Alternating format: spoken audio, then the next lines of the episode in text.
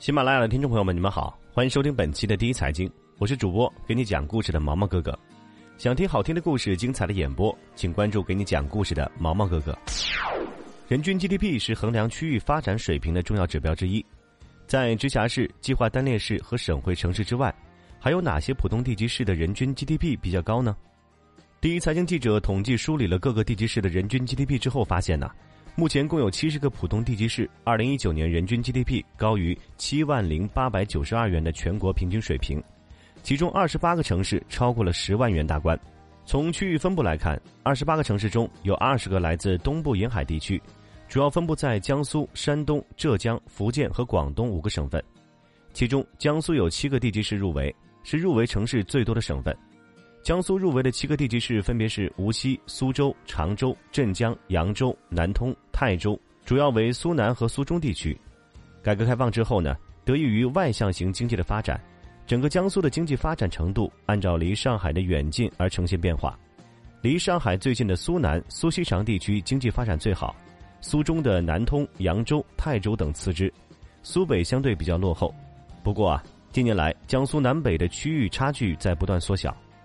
同属长三角的浙江有四个地市人均 GDP 超过十万元，分别是舟山、绍兴、嘉兴和湖州，均位于环杭州湾附近。可见浙江经济也呈现明显的南北分化。位于长三角核心地区的几个城市发展水平高于浙西、浙南。广东、福建和山东各有三个城市入围。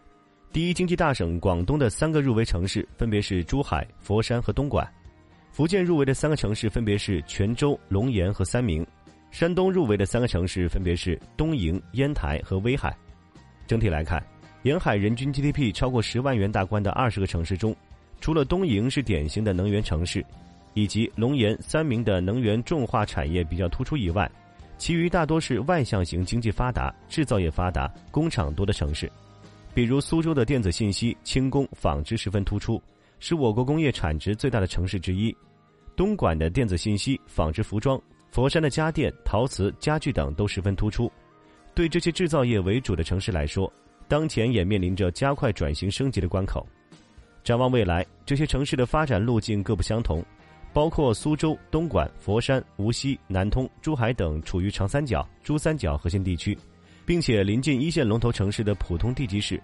当前的转型升级主要是在城市群、都市圈的一体化过程中，紧密与一线城市、核心城市合作，优势互补。借助一线城市资源、产业外溢的契机，加快自身产业的升级。而泉州、烟台等远离核心经济和一线城市的浦东地级市，虽然人均 GDP 较高，但普遍存在高新产业发展不足、对传统路径依赖较高的问题。这些城市未来仍需要破解人才不足、中心城区带动力较弱等瓶颈。中西部多城虽然有矿，但仍需长远布局。沿海之中，中西部人均 GDP 超越十万元大关的普通地级市共有八个，其中湖北和内蒙古各两个，新疆、甘肃、青海、陕西各一个。湖北的两个城市分别是宜昌和鄂州。除了湖北的两个城市，另外六个城市全部来自西部省份，且主要以煤炭、石油等能源为主的城市。这其中，煤炭大市鄂尔多斯和榆林表现十分突出。鄂尔多斯是进入新世纪后因煤炭能源而迅速崛起的城市。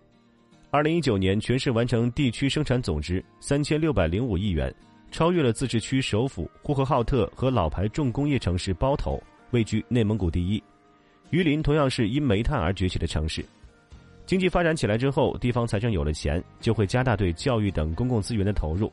比如，从二零一三年以来，榆林的小学在校生数量增长百分之五十一点九，增速位居全国所有城市第一位。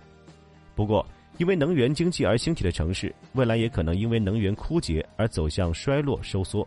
这样的例子在国内外比比皆是。因此，这些城市都需要未雨绸缪，加快非能源产业的发展，尽量降低对能源产业的依赖。近年来，多个能源大市都在发展非能源产业，比如鄂尔多斯大力发展汽车、装备制造、陶瓷等产业。其中，奇瑞鄂尔多斯工厂不仅成为奇瑞集团重要的生产基地。还对鄂尔多斯当地的汽车工业发展以及经济发展起到了重要的带动作用。榆林也在加速提升综合性功能。榆林官方近期透露，榆林作为陕西省经济增长的重要一极，西安榆林双核战略即将纳入全省“十四五”规划，榆林发展的战略地位将进一步凸显。